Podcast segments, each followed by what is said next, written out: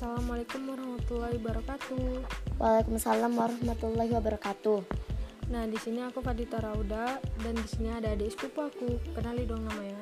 Halo, nama saya Luvina Siti Rapiza. Dan sekarang tentang apa podcastnya kak? Nah, jadi di sini kita kenali podcast aku. Podcast aku tuh tentang bahagia, sedih, galau. Tapi jangan banyak-banyak sedih sama galau ya, karena kita harus bahagia juga. Betul nggak? Betul. Nah, di situ terus kita bincangan bincangan bareng kita kan nama podcast aku. Nah bareng kawan bareng keluarga dan yang lainnya. Intinya dalam podcast aku tuh ambil positif buang negatif dan tak kenal maka tak sayang kan we. Gitulah kan.